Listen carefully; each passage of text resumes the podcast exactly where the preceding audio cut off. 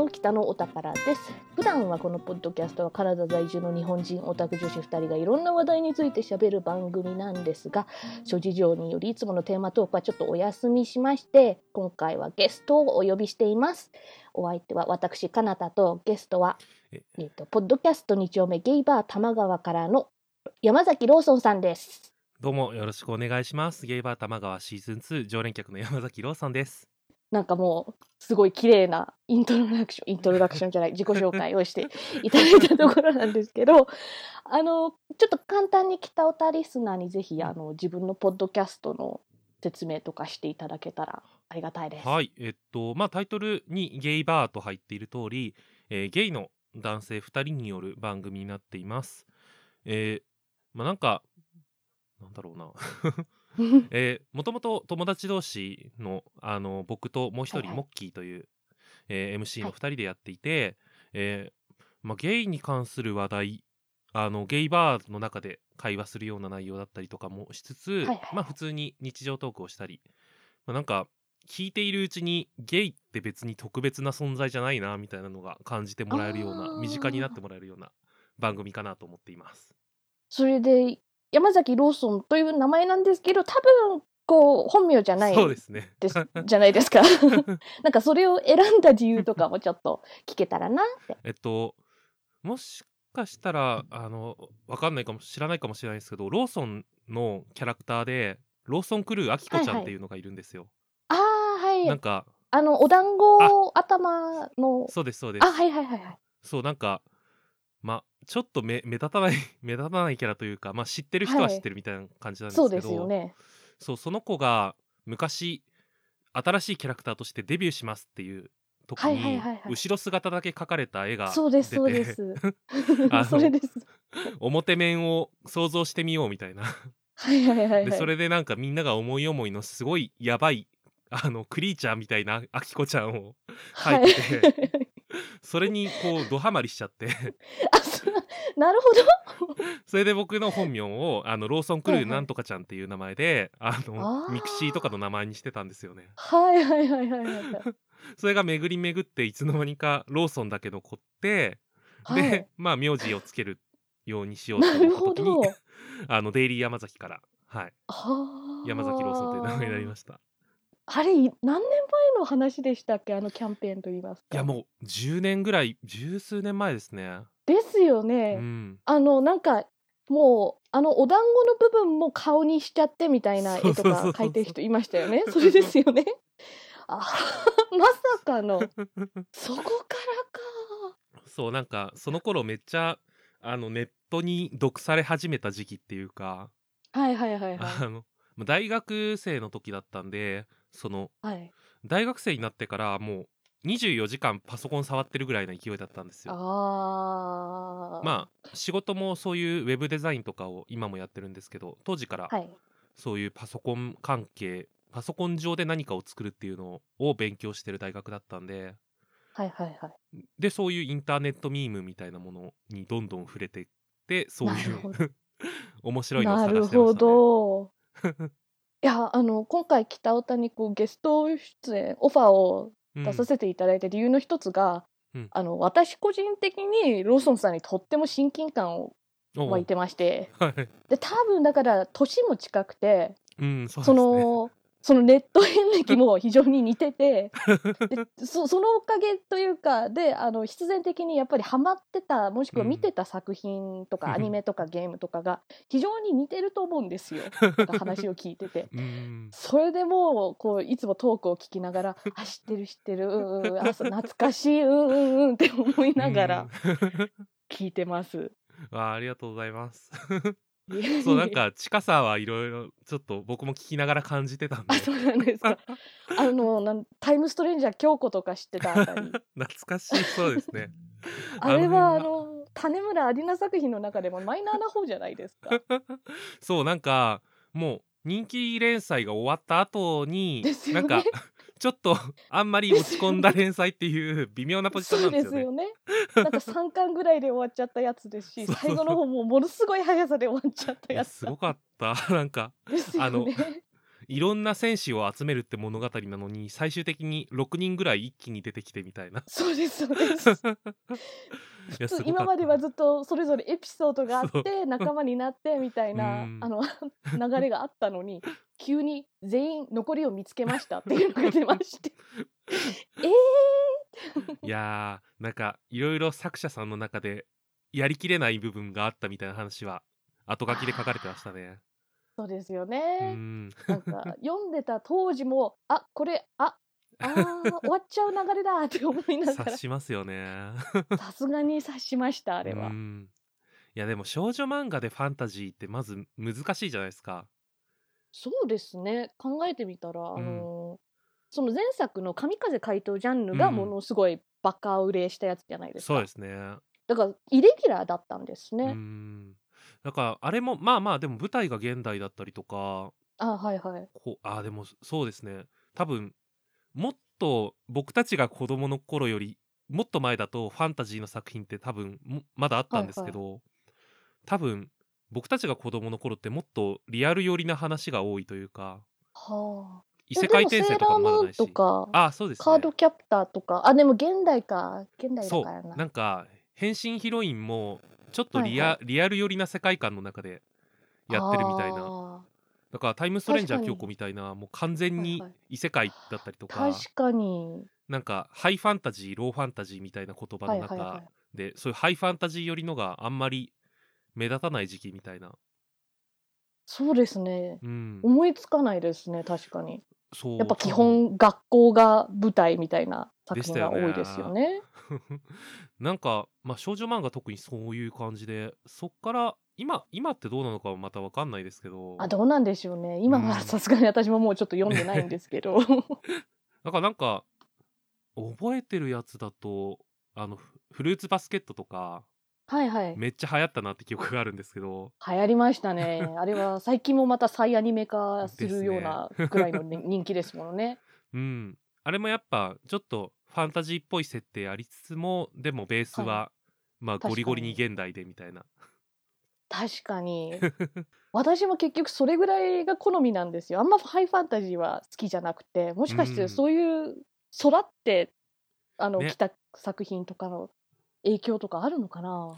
そうですよね。はだからクランプクランプ作品はあどうなんだろうな。X とかもうちょいハードはいはいはない SF 寄りな感じはしますけど、そうですね。うん。翼クロニクルはもうゴリゴリファンタジですーですよね。ねですね。でもあれ、あれどこの雑誌掲載でしたっけ？あれえでもリボンじゃないのかな？どうなんだろう。リボンじゃないかった気がするんですよ。あれやっぱうんなんか、はいはい。あのお少女っていうか女の子向けだけに限らずこう男性読者が増えてるタイミングだからやりやすいっていうのちょっとありそうですよね。確かに。あれはそんな少女漫画か うんっぽいというか、そういう雰囲気してませんもんね、あんまり。ちょっとジャンプ作品寄りというか。確かに。ただ絵がちょっとふわふわというか、なんか柔らかいという感じはしますけれども。いや本当絵うまいですよね。あの絵はもう本当大好きです。うん、いやアリナッチもそうだけどなんか どっちもやっぱ画力画力で殴ってくるじゃないですか。そうなんです。どっちも大好きなんです。もう種村アリーナ先生はもう本当、そのうん画力で殴ってくるというのがぴったりなぐらい、あの書き込みが、すごく好きであなんかあれに憧れてスクリーントーンとか買ってあなんか羽が散らばってるスクリーントはいはいーンとか買ってましたよ。はいはい。日本に住んでたら絶対買ってました、私も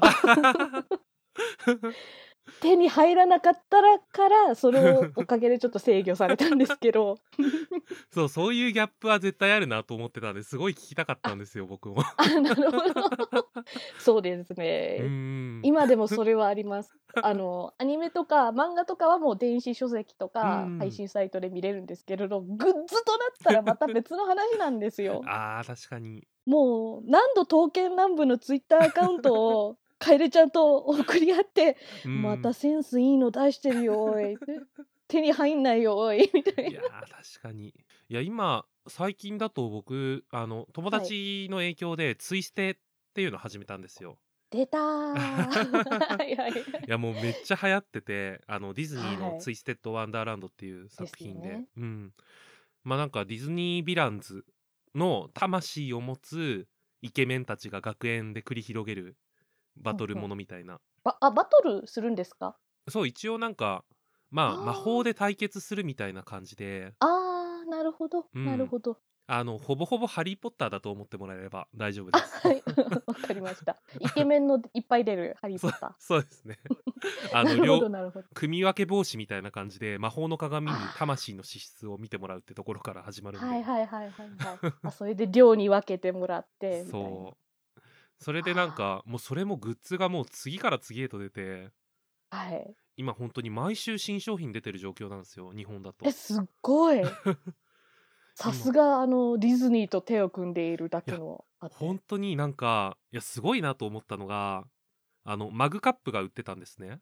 はい。であの結構しっかりした重さのある陶器のマグカップで。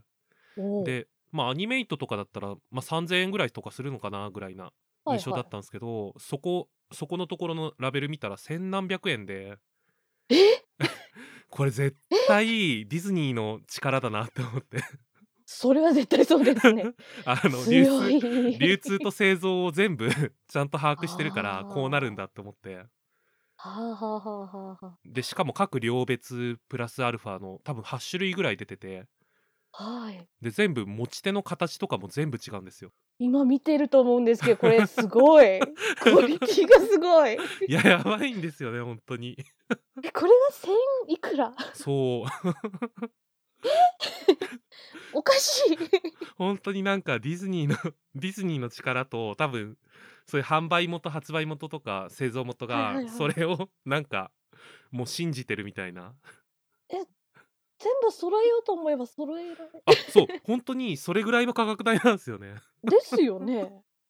なんか普通だったらちょっと3個ぐらいに収めようかなが、全部変えちゃう。わ いやツイステのグッズは本当に異常ですよ今。おあーだからなんか人気なのもうなずけますねそんだけうん。ある意味、あのグッズもこう供給があるわけですから。いや本当になんかグッズ供給ってなんか作品によって全然ばらつきがあるじゃないですか。ですよね、うん。いや海外海外だとでもなかなか世界展開してるオタクコンテンツでもグッズまでい行くって少ないんですかね。ポケモンぐらいですね。あー。そっか。さすがあれはグローバルカンパニーな感じがしまして ポケモンセンターが最近カナダでもあのポケモンセンターカナダという通販サイトがやっとできたんですよ。あ。まだ通販な感じですか？そうなんです。よ。通実販ではあるんですけ難しいれどもかそうです。そうなんです。人口がちょっと少ないから。でもそれだけで快挙なんですよ。うんうんうんっていうぐらいなのであとはなんかもうそのアニメ系のお店が個人輸入じゃないんですけど、そういう感じで売っているみたいなやっぱそうですよね。そういうお店を探さないとうん。ダメな感じですね。いや日本でもやっぱあのアメコミ系ははいはい。最近はだいぶ入ってきてるんですけど昔はそういう、うん、セレクトショップみたいなのに行かないと買えなかったイメージですね。はあ、なるほどなるほど。うん多分それとある意味雰囲気似ていると思います。うんだからこっちのそういうはアニメコンベンション系のイベントだあと、ーさらに大きいのがそういうやっぱ企業ブースとか店舗ブース的なので、あのそういうフィギュアだとかなんかグッズが手に入るので、う んファンはそれ目当てでなんか来る子もいますね。ああいいですね。女性向け作品だともっと多分少ないですよね。はい、そうですねうん。多分。でもこっちだと日本ほどやっぱりなんかあんま男性向け女性向けってこう、分けないんですよだからそういうお店を見つけるともう全部そ何のジャンルでもそこにあるっていう感じですね。うんああなるほどな。あそうその辺の分け方っていう意味だと、あのアメコミとかそういう作品の中ではもうあんまり分けない感じなんですかね。そうなんですよね。なんかうんアメコミの中の分け方としたら基本的にマーベルかうん DC かそれ以外のパブリッシャーっうんていう分け方なんですよ。えージャンルがどうこうではなくて、あの DC マーベルがやっぱあまりにも強すぎて。なるほど。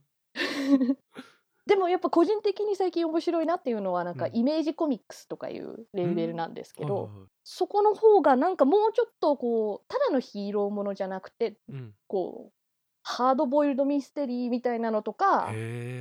なんか最近のこう実写ドラマ化とかになってもおかしくないようなストーリー重視のものが多いような気がしますね。なんかいいですね。違いがあるんですね。あるんですよ。そっちのやっぱ DC マーベルってあの、うんバットマンを何回もやるとかスパイダーマンを何回もやるっていう、あのビジネスモデルじゃないですか。うんそれと比べたらあの他のパブリッシャーの方が日本の漫画みたいにこう一つのストーリーをただ続けるだけみたいな形をとってるのでなるほど。なんか、私としてはそっちの方が追いやすいですね。あの、そうですよね。同じ、同じキャラクターで違う作者さんが書いてみたいなのが、また日本と違う文化だなとは思ってましたね。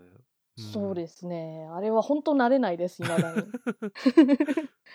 でも、ある意味、そしたら、こす。うん。う、同じキャラの、こう、同人誌が何個も公式で出てるみたいな。あ、わかります。そうですね。全部公式みたいな感じで見ればいいんじゃないですかね。ああ、なるほど。なんか、女性向けとかの区分って意味だと、はいはいそのディズニーの、あの、ディズニーストアってあるじゃないですか。はい。公式ショップあ。りますね。そこにツイステのグッズがあったりして、ああ。なんかその辺はちょっとディズニー自体の売り方変わってきてるのかなって思ったんですよね。多う分、ん。じゃ、ディズニージャパンですよね？ですね、ですね。ですよね。うんツイステも、だから、できないんですよ。海外だから。海外はそうですね。海外だからダウンロードする。いや、まあ、あの、厳密に言うと、こう、ほら、iTunes アカウントを日本のを作ってみたいな、うんあるんですけど、ってことは、いちいち、あの、プリペイド iTunes カードを Amazon を通して買わないと、課金ができないんですよ。うわー、大変。めんどくさいんですよ。だから、手を出すならちょっとこう、覚悟を決めて手を出さないな、と思ってるので、手を出してないんですけど、だからこのディズニージャパンの売り方がすごい独特だなって思思ってまして。なんか昔からそういうのは聞きますけどなんか実際にこうそこまでがっつり違うっていうかもう明らかに日本でしか売る気がないでしょぐらいの勢いのツイステっていうものははいはい。不思議な感じがしましたね。ですよね。あの2年ぐらい前に日本にちょっと帰った時に、うんあのディズニーランド行ったんですよ。何年かぶりのジャパンだったので そしたらその時点でもうすごいヴィランズ推しでしてあそうですねその時。うんなんかイケメン化ではないけれども この元々のいいヴィランズを あの確かたまたまハロウィンだったっていうのもあったんですけど、あのその本当イベントがヴィランズ中心のイベントでそうですね。それだけでも結構あの、うん日本ディズニーのお売り方だなって思いました。あなるほど。なんかツイステもそのヴィランズのイベントがきっかけで生まれてるんですよね。ああ、ヴィランズ人気が高まってそこからの流れで、なんかそれの多分ショーの名前かなんかが「ウェラウェウェルカムトゥヴィランズワールド」みたいなタイトルなんですけど。ああはいはいはいはい。でそれがツイステの第0章のあのタイトルとして使われてたりとか、なるほど、うん、いやヴィランズ人気そうですね。日本そうなんです。の独自も展開です、ね、ちろん、あのうん。海外のツイッターとか見てても全然ジャファールとか、やっぱりなんか妖艶な雰囲気あるじゃないですか。うん。なんか一定数人気はあるんですよ。うん。ただ公式はやっぱり北米ディズニーの方がもうちょっと多分5歳から12歳ぐらいの子供をメインにしてるので、うんやっぱり主人公エエルサとか、うんなんかそこら辺を推してる商品の方が断然多いんですよね。ああなるほど。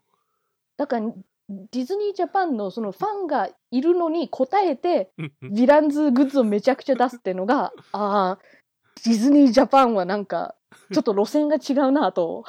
本当ですね。思います。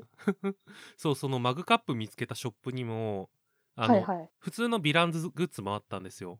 はいはいはい。でそしたらこうそのジャファーとかの可愛いポーチが売ってて。これは何なんなんだろうって思って。はあ。まあきっとだから需要はもちろんあるんですあるんだと思うんですけど。なんかもちろんもちろん。すごいすごい不思議な商品出すなって思いましたね。はあ。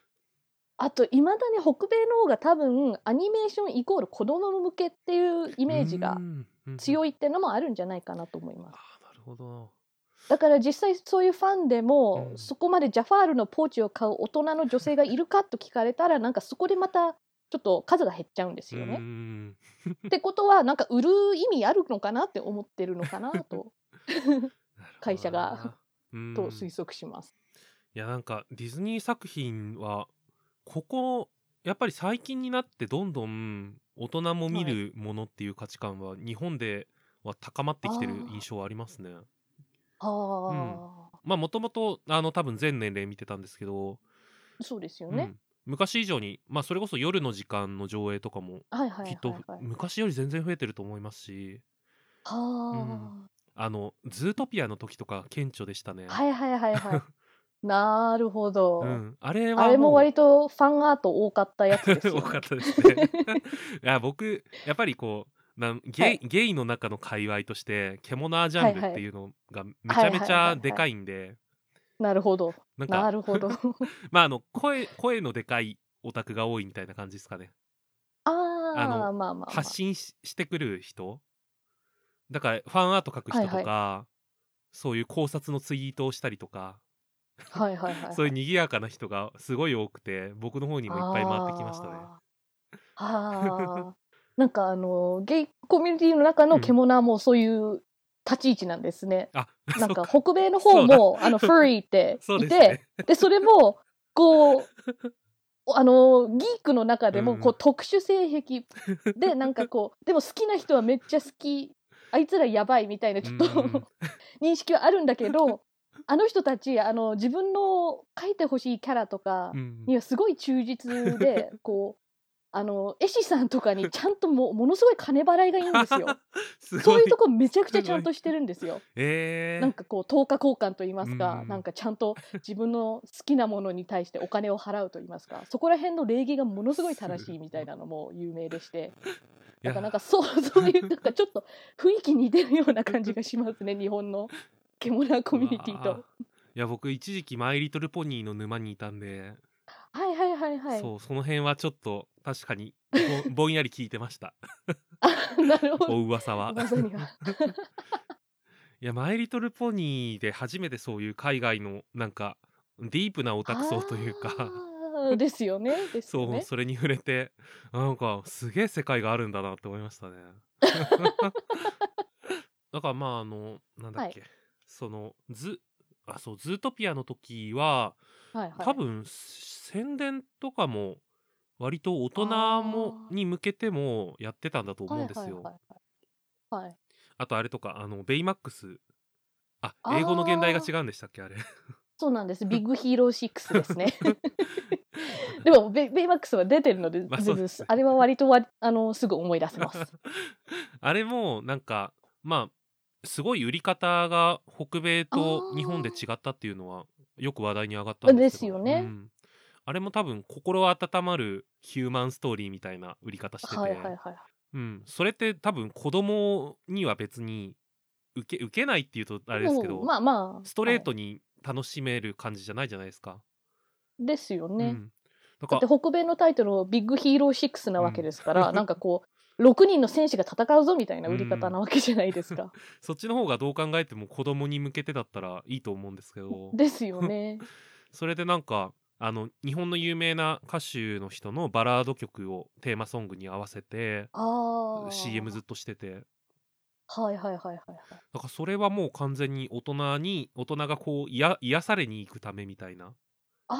売り方だったなるほどう。んでしたはいはいはいだ。からベイマックスがあのヒロ君だでしたっけ？主人公のをそうですね、ヒロ君。そう抱きしめるシーンとかをすごい CM で使ってはいはいはいはいはい。だからそう なるほどいう。それを期待して見に行ってめちゃめちゃバトルしてるから。おっと、ちょっと違うぞと。そう面白かったですねそこは。ああ、うん。基本的にやっぱりディズニー作品はこっちで見ちゃってるので、うん日本のそのバージョンのテーマ曲とか知らないんですけど、うんあの、あれ？えっ、と、ラケット・ラルフじゃなくて、あ日本語版のタイトルは何ですか、シュガーラッシュですね。それです。それの1で、うん唐突に一番最後に AKB の曲が流れるじゃないですか。あれあの、劇場で見たとき本当リアルでポカーンってしてしまいまして。別に会ってもいないっていうそうなんです。雰囲気に合ってないし、日本語だし、え？日本っぽさあったっけ？みたいな。あれ、未だに謎なんですよ。何なんすかね多分なんか AKB をこう海外にも売り出そうみたいな。それのファーストステップがちょっとこけちゃったので それ以降やってないとかだと勝手に推測してるんですけど。まあでも日本のオタクコンテンツをがっつり取り入れようみたいな空気は、あの作品自体あのゲームのキャラクターが出てきたりとかあったからそっかそっか。そのまあ流れで、任天堂とか。うん、そうですよね日本のだから。多分そうだと思いますけどあまあーそっかその流滑ってまれだとしたね。な滑ってました。ちょっと雰囲気と違いましたし。英語版はだからそのタイトルが「シュガーラッシュ」じゃないから、うん。そのあの主人公というか あのちっちゃい女の子がね、うん。レースゲームやってるんですけどそうん。れの名前がシュガーラッシュっていうだけだから、あんま本編と関係ないじゃないですか。そうですね。だからなんか最後にシュガーラッシュシュガーラッシュって歌われてもこれタイトル違うしなみたいな。ギャップもできちゃうんですよ。ああなるほど。日本版だとせめてタイトルじゃないですか。うん。そうタイトルだしなんか可愛い雰囲気をめっちゃ押し出してたそうんでですね。うん。でもあの作品どっちかっていうと主人公はあのめちゃくちゃでかい男の人じゃないですか、そうですね。で別にその人が可愛くなりたいとかそういう物語じゃないんで、うんちょっと違うかな。とポカンとしてましたね。いやーなんか売り方の違い面白いですね。面白いです。うん。あの映画とかがやっぱり一番分かりやすいかなうってん。思ってて予告を見ただけで結構売り方分かるじゃないですか。うんいまだにあのテッドの売り方が分からないんですよ日本の。ああテッドどうしてたか。まああのあれっすよね。有有吉が声やってて。あ有吉さんだったんだ。あなそう あの毒吐きキャラで売れたから。あーなるほどなるほど。そうね。あのめちゃくちゃ可愛いクマが なんかそこそういうなんか毒吐きといいますか下品なこと言ったりをするうん。映画なんですけど日本だと割とあれをゆるキャラと言いますかもう可愛い存在ですよ。そうなんですよね。そう。こっちはもう全然そういう売り方じゃなくてもう本当過激な映画といういうかなんかそういう売り方だったんですよもう F ワード連発みたいうな、ん。まあ、実際そういう内容の映画じゃないですか。そうですね。だから日本のこの 可愛さ推しのうん。予告を見て実際見に行った人はがっかりしないかなと 思っちゃったんですよね。あれはでもまだその辺は、はい。その辺も含めて可愛いみたいなああ、え可愛い。そうえ？あの F ワード連発するの可愛いみたいな。F ワード連発するのが可愛い。本意味わかんないんですけど可愛い扱いなんですよそれが。そうなの。そう。なんなんなんだろう。でも本当にゲームセンターとかにもめちゃめちゃ UFO キャッチャーとかに景品になってそうです。そうてなってました、なってまうした。ん。子供とか多分全然持ってると思いますよ 本編は店親が止めてるかもしれないですけど。ああ、さすがにそこ。いやでもあれああれですよね葉っぱやってるシーンかなんかありましたよね、みあのはいはい。パイプかなんかで吸あある引してると思います。あの辺とかも多分分かる人は分かるけど、日本人でちゃんと分かんない人いるかも、ああ。はいはいはいはいはいはい。うん、文化としてそんなにないから、そうですようね。ん、日本のドラマとか映画を見てて、そこもだいぶ違うなって思います。葉っぱとこう覚醒剤を似たようなものと扱ったりしてるドラマとか見て。もう完全に同じ扱い葉っですね。ぱをですよね。葉っぱを注射器で入れるみたいな。どういうこと？って。それはただの異物混入なだけで 何も起こらないと思うみたいな。いやある意味やばいやばいやばいみたいなんですけど。なんかそこら辺の日本のこう、知らなさと言いますか。ああここれぐらいなんだって面白く見てますね。なんかそういうイリイリーガルなものというか法に触れるものを作品の中で描かないことが多い気がしますね。あー、うんまあ実際あと作品に限らず、うんなんか基本的に日本文化的になんかそういうものをいけないものはもう臭いものに蓋みたいな感じでですね。もうダメ全部ダメみたいなうん感じを感じるんですけどね。なんか未成年飲酒とかもう完全に、はいはいはい。もう明らかにみんな飲んでる割合の方が多いと思うんですけどああ、日はいはい本だと、でももうなんかはい。ないものとして扱うみたいな。ああ、うんすごいその辺はいびつないびつな感じというかはいはいはい。うん。不思議ですね。はい。まあでもどうなんだろうな。覚醒剤とかうーん、はい。その辺ドラッグ周りは本当に規制が厳しいから。まあそうですよね。やっぱり実際の法律がうん。本当、あの取り締まりとかが厳しいので。うん。いやあのそうゲイカルチャーで言うと、はい。あの結構そういう合法ドラッグって呼ばれてたものが流行った時期があったんで。ああ、はいはい。うん、であの僕がゲイとして一番こうなんだろうデビューデビューっていうかまあやっぱりこう、は大学進学して東京に上京してで年齢も18超えて、ってからの方がそのゲイゲイ業界にもうどっぷり入入りやすい時期だったんですけどなるほど。なんかその頃にはもう完全にそういうゲイ向けのドラッグも含めて全部法律で規制されてたんですよ。あで実際そのゲイ向けのあの、まあ、いわゆる発展場って言われるような場所に警察が踏み込んだみたいな話もいっぱい聞いて、あはいはいはい。うん。だからその辺はなんだろう取り締まりがかなりしっかりしてるから実今もそのゲイの間でやってる人いなくはないんですよ正直。ああ、はいはい。ただなんか購入経路が僕は少なくとも知らない。あっていうぐらい、なるほど。うん、本当に隠されてる感じがしますね。はいはいはいはい。うん、なんか、私こんなにこう、日本語をベラベラ喋れるから、やっぱり日本人と、で、見た目もね、あの、親が二人とも日系なので、ね。日本人とうん。間違われるんですけど、なんか大人になっても本当日本人いいわゆる日本で育った日本人と一番違うポイントだなって個人的に思うのが、なんかそういう法律で違法にされてるからダメとは限らないうんうん。と思うんですよ。なんかもちろんもうドラッグとかに関しては実際体に害があるとか依存性があるとか、なんかちゃんとデータとしてあるからそれをこう信じて手出したりとかはしないんですけど、あー。さっきもおっしゃってたように発展場とか、うん。なんか過去に、まあ、あのアメリカでも要するにゲイバーとかやっぱりそうですね。レイドされれたわけじゃないですか、でも今となったら同性婚もまあちょっとうん脅かされてますけど、OK になったりとかあるじゃないですか、うん。だからなんかちゃんとこう自分の価値観で一応ちょっと考えて、うん。ルール上ダメって言われたからダメなだけじゃなくて、うんうん。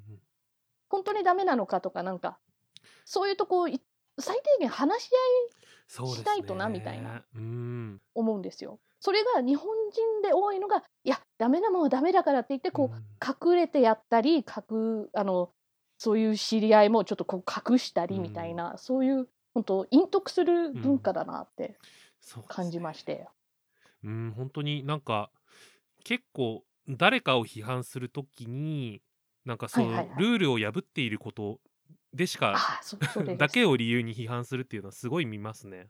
そうそれがうん。ちょっといまいち、だそもそもそのルールの意味がわからないものだったら、破ってよくない？みたいなう ん思っちゃうんですよね。そうですね。あの簡単に思いつく例がうん例えば、あの学校のなんか、うんわけわかんないヘアピンは茶色じゃと黒じゃなきゃいけないとか、うんあるじゃないですうか。んえ本当にピンクのヘアピンしてて 学力下がる？って ちょっと問いたくなるじゃないですか。うんそうですね。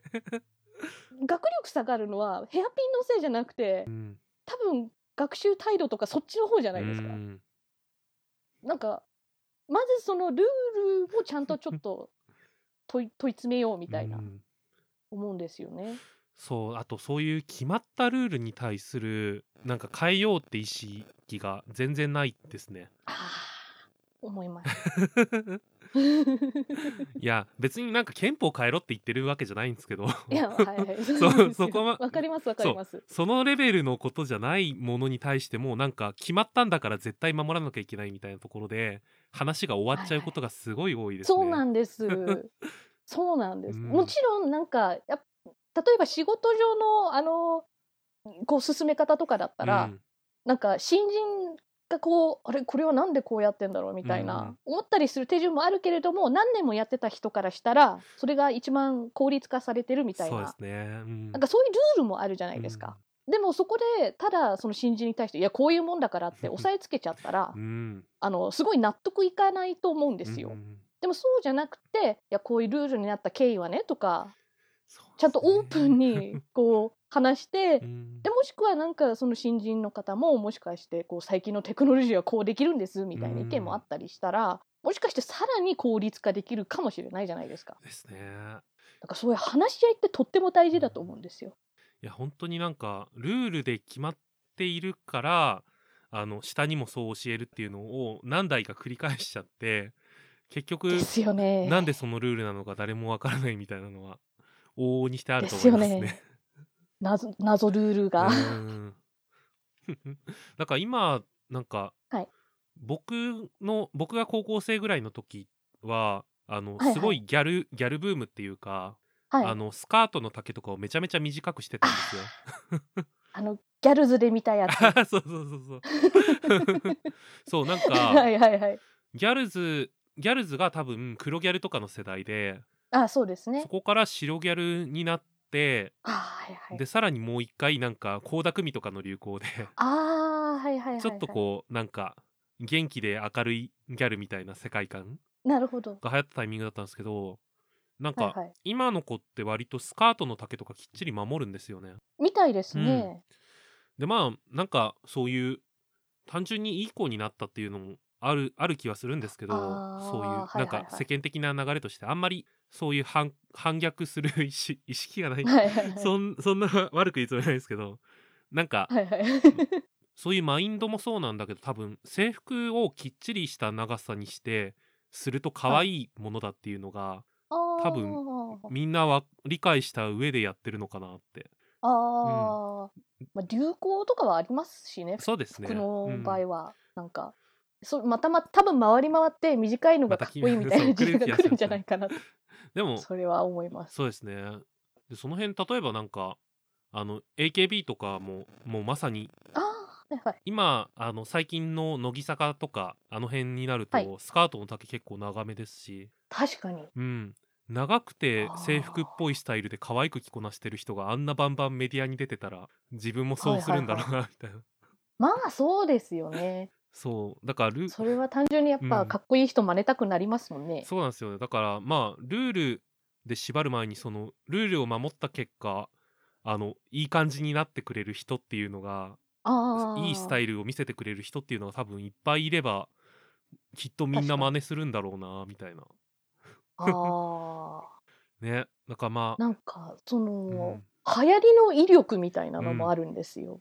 うですね。本だと。ああなるほど。そうですねもちろんやっぱりこっちでもこう今時の若者が着ている服みたいな、うんあるんですけど日本ほど コピペじゃないと言いますか 本当にあの流行ってるものが日本に来あの帰った時にもう多分2日ぐらいいればわかるんですようすぐ。ん最近だとタピオカミルクティーの流行り方が本当に意味わかんなくて、いやすごいですよねあれ。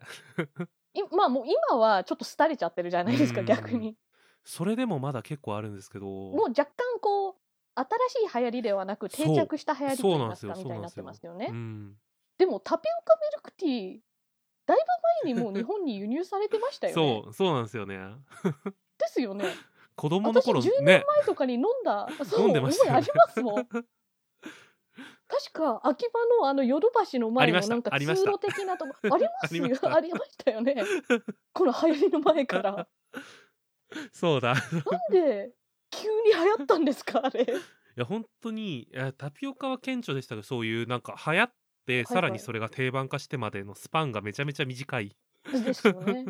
何 なんですかねなんか今で言うと「鬼滅の刃」がもう完全にそれなんですけどですよね。もう知ら知らない人探す方が大変になっちゃったみたいなあれすごいですね。うんなんか世界的に映画館はどこももう瀕死の状態なのに 日本だけけ100億いっているみたいな。本当におかしいですよねわお。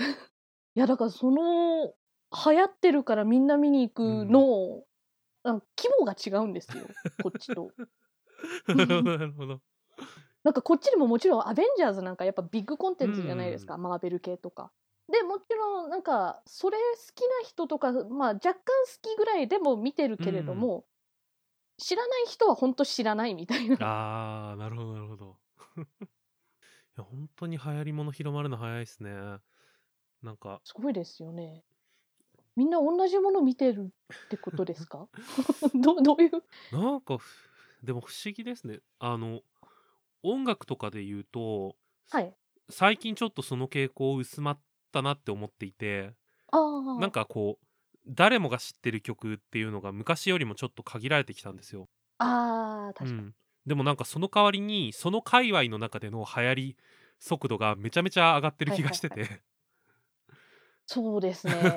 今、日本でだと、例えばは K-POP いとかは、はいはい。もう、すごい一部の人、一部の人っていうか、まあ、その、ちっちゃいコミュニティがいっぱいあって、その中で新曲が出るとみんなわーって流行って。振り付けも全全員コピーして、はいはいはい。曲がかかったらその場で踊り出すみたいな。ああ、うん。なんか、不思議な状況になってきました。はあ、うんなるほど。でも、流行りがそんだけこう力強いと、うん逆に、廃るときすっごいもそうですね。加速化。していくじゃないですか。あっという間に消えるもの本当に多いですね。そうですよね。それも逆にこう、流行った、例えば芸人さんとかの場合はもう、うん。怖くないんですかね？いやもう芸人さんは本当に消費されまくってますね。ですよね。うん。だから、割とそのオタク系コンテンツは消費してるのでうんついていけるんですけど、芸人さんに限ってはもう本当全然見てないので、うんそれはわからないんですよ。だから最近の紅白だと、なんか、合間合間にその年流行ったうんなんか芸人さんとかが出てきてネタをやるじゃないですか。全然わかんないです。だから個人的にはみんな滑ってるというかなんか な雰囲気になっちゃうんですけど、それは本当ただ私が無知なだけなんですけど。いやー芸人さん本当に1年持つのかなって感じの人が流行り方が多い気がしますですよね。ねまあオタクコンテンツはもう廃れること前提で作ってる感じは日本のはお強い気がするんで。あ、そうなんですか？うんなんかもうワンクールの間にどれだけその作品で売り切るかみたいな。ああ、はいうんはいはい。はい。特に今だとまあナロー系とかその傾向強いと思うんですけど。あ。あ、はいはいはいはい。あそうでもその辺の話をちょうどはい。一昨日ぐらいに同じゲイポッドキャストをやっているあの寿司はいはい寿司さんっていう方とおあと佐野ラジオさんっていう まあああはいはい。3人でちょっと話をしてて十数年前ぐらいって深夜アニメがめちゃめちゃ数が多かったんですよはい。でその頃ってもうなんか本当に使い捨てられるようにワンクールだけやってまはいはいはいあ。続編を匂匂わせながらも永遠に作られないみたいなああ、具体的に言うとど、どの作品とかがその時代ですかね？その時代だとまあだから春日がそのちょっと前なんですけど。それがそこからもう深夜アニメがまああのエロゲ原作とかギャルゲー原作とかすごい増えてはいはいはい。あとなんだろうな作品で言うとまあトラドラとかあのラノベ原作ですけどはい。あれもああいうなんかこうその期間でやりきったらもうそっからコンテンツ全然つ続きがないみたいな、なるほど。うんのが多かったんですよね、まあめちゃめちゃ消費されてる感。あ そう最近ちょっとそれがまあ「鬼滅の刃」とかみたいな長期ものが増えてきてる気がするんですけど、うん。あ、なるほど。年単位で続くアニメあんまりないですね。それ少なくなってますよね、うん。最近。あの、こっちは配信サイトで全部見ちゃってるので、あ深夜アニメだとか、なんかそういうのがわからないんですよ。あああそうですよね。そあのーだからそれ以外にも、ん日本だとそのグッズ供給とか、うんなんかほら映画化だとかそういうタイミングがあるからやっぱりやってる時、はいはいはい。旬今が旬みたいな感じするんですけど、こっちとしてはもう最近になったらあのアニメっていうのがこっちの人にもちょっと浸透してきてるので、話が合う人とか見つけられるんですけども、そ子供の頃なんかは特にこう主にもう私と妹しかいないんですよ そういう話をできる。ああなるほど、だから日本のブームとか関係なく、うん、我々が読んでたらこれは今のブームなんですよ。いやいいですね。だから多分そういううん育った経緯があるから今でもなんかそのコミュニティに属すみたいなのがないんです感覚としてないんですよね。うんだからあのーななんでしたっけ？最近単行本が出た「私のジャンルに神がいます」ってわかります？ああ、わかりますわかります。なんか、あの同人女の感情はい、みたいなあの、やつですツイッタ。ーで流れてきた。それです、うんそれです。あれ結構そういうコミュニティのいざこざといいますか、なんかそういう話じゃないですか。ねそういうのをあんまり経験したことないんですよ。ああ、なるほど。本当になんか、流行り物は流行ってるうちに乗らないと、楽しみきれないみたいなのは、オタクコンテンツ日本だと強い気がしますね。ですよね。うんだからいクラスターみたいな言葉もちょっとうん COVID の前は使ってたじゃないですか。何々クラスターみたいな。ありましたね。なんか自分もそういう所属みたいに作品に関してこれ好きだからそれクラスターっていうん、う感覚があまりないんですよね。うんあれはあれも結構その日本に住んでいるそうやって仲間がいっぱいいるあからできたこーそ。あの感覚かなってこう学校うんにそういう同じ趣味の友達がいるみたいな、うんそうそういう人とじゃなきゃあのツイッターフォローしないとかその新しいジャンルに移ったら新しいアカウント作るみたいあ、な本当になんか、女性向けコンテンツ顕著なんですよね、それ。ですよね。へえそういうもんなんだって思いながら読んでまして。えー、なるほどな。どっちかっつうとやっぱり私の好きなジャンルとかいう作品みたいな、うん私の付属みたいなうん感じなんですよ、こう順序としては。はいはいはい。で結局グッズは手に入らないから 数年後とかにマイブームになってもこっちとしてはあんまり弊害がないんですよ。それでもうカエルちゃんという友達がいるからちょっと面白いの見つけたんやでみたいに、うんあの 進めて見てくれたらもうもう大成功なんですよ。うん やったね大人気やって。いや、なんかそういうのの原因というか、日はい本でそうなってる理由の一つかもしれないのが、あの単行本の売り方、漫画の。あはいはいはい。あれが、あの最初にどれぐらい売れたかで次の巻出るかが決まるみたいなシステムなんですよはいはいはいはい。だからまあ最初の何週間かの売り上げが芳しくないとその後どんなにこう長いスパンで売れたとしても続きは出ないって判断されちゃったりだからなんかあんまり僕好きじゃない文化なんですけどそれのために作者さんがもうめちゃめちゃ宣伝しまくるみたいなあーしますうんね。あれなんか本当よく見ますね。なんかこれをこう何万部売らないと要するに次が 2, 2巻目が出ないみたいな話とか。なんかそうん。そんなこと言わないと売れないのすごい悲しいなと思っちゃって。ですよね。ね。だから逆にこう、うん生まれた時代を間違っちゃってと言いますか、うん。なんかねあの本当めちゃくちゃ好きな作品がうん。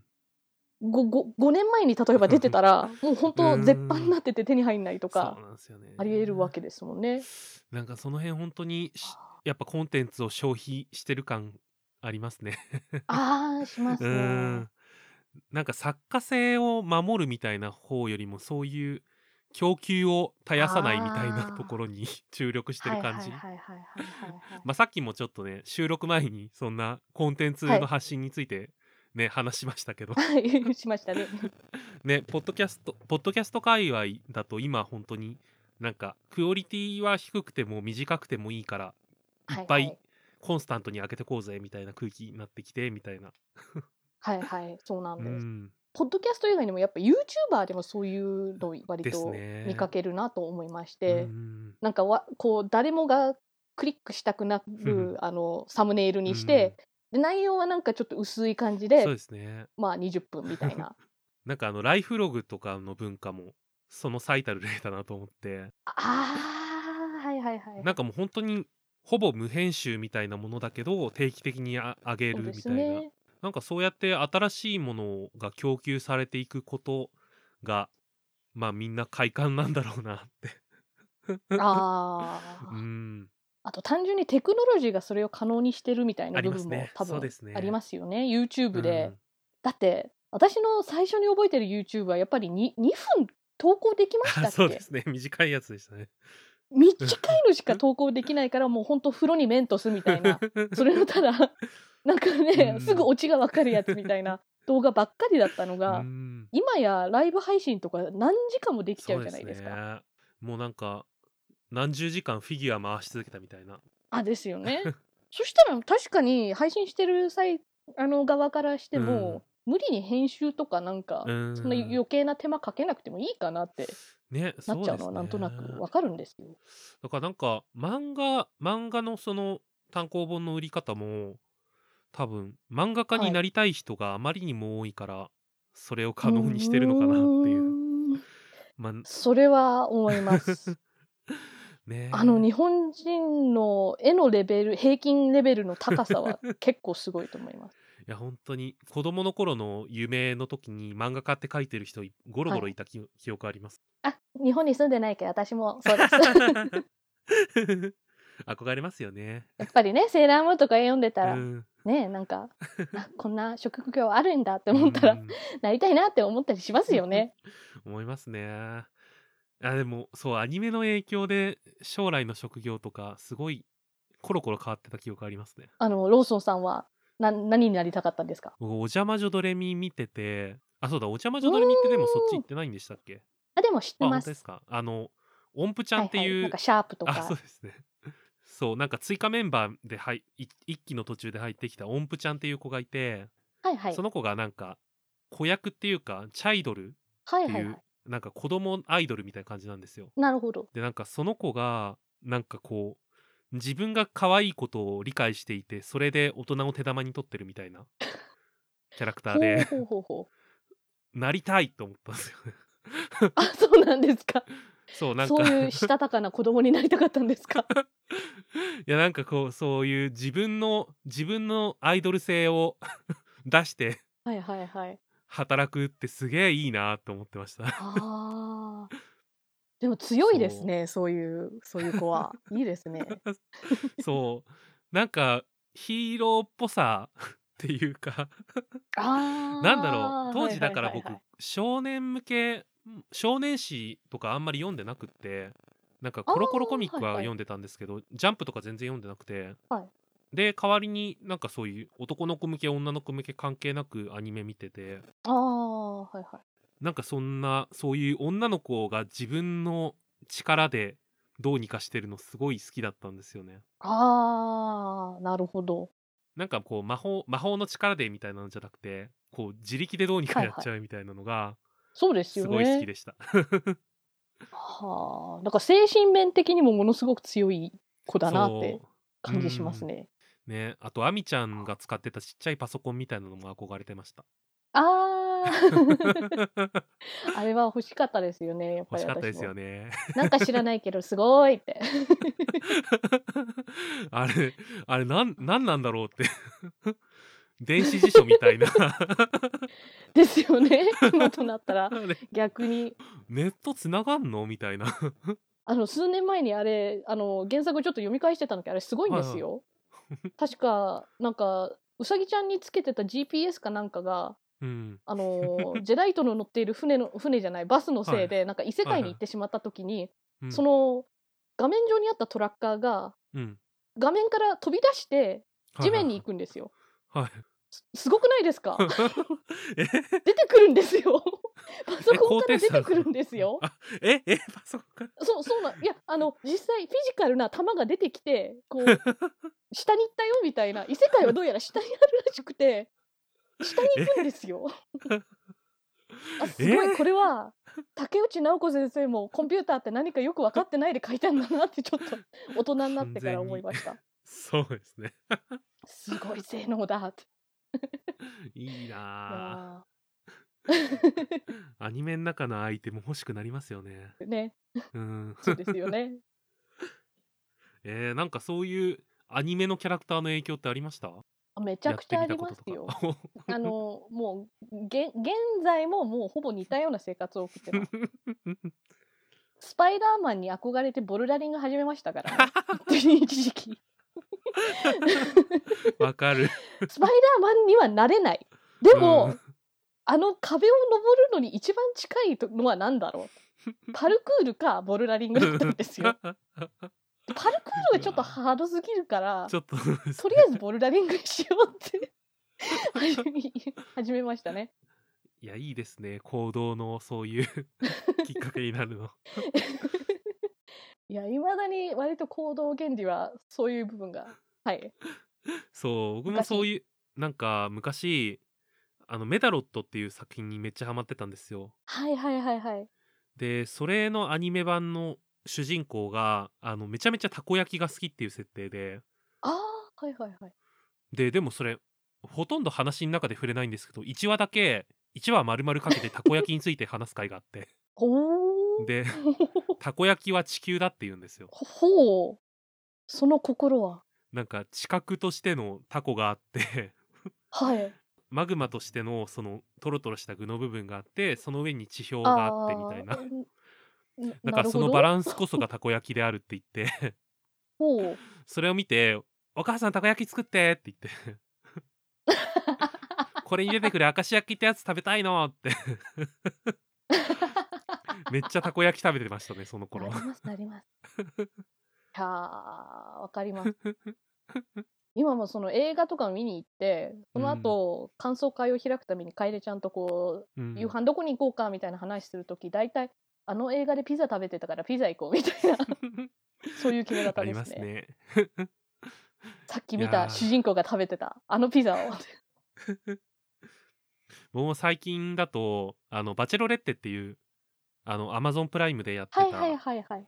あの恋愛リアリティショードハマりしてて、ではい。それの中であの中国人の男性が自分の両親を合わせるっていう回があって、ではいはい。うちの家族でやっている恒例行事を一緒にやろうっていうんですよおおほうほう。